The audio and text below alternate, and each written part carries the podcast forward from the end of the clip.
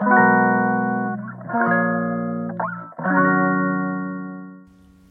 のラジオは当たり前の毎日をもっと楽しくをテーマに配信していくラジオです。こんにちはカナリアかなこです。今日は来年下の子と一緒に走りたいマラソン大会の応援に行ってきました。たくさん歩いていい運動になりましたが足がパンパンです。さてさて今日は初めての海外旅行のお話を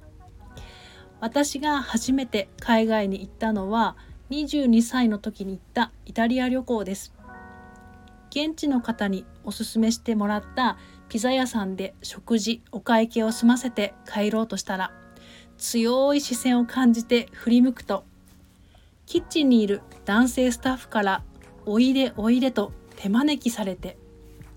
これ私だけかもしれませんが不思議なもので無言で手招きされるとその方向に足が勝手に動いててなんだろうと友人とキッチンの中に入ったら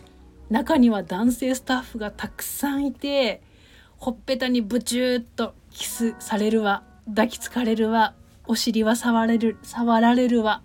最終的にはおみこしみたいにわっしょいわっしょい担がれてお祭り騒ぎ。逃げるようにお店を出ました。怖いという感じは全くありませんでしたがいくら気持ちが高揚してても安易に知らない人についていくのはダメですね。子供たちには知らない人についていってはダメというのに私はついていってたなぁと一人反省するのでした。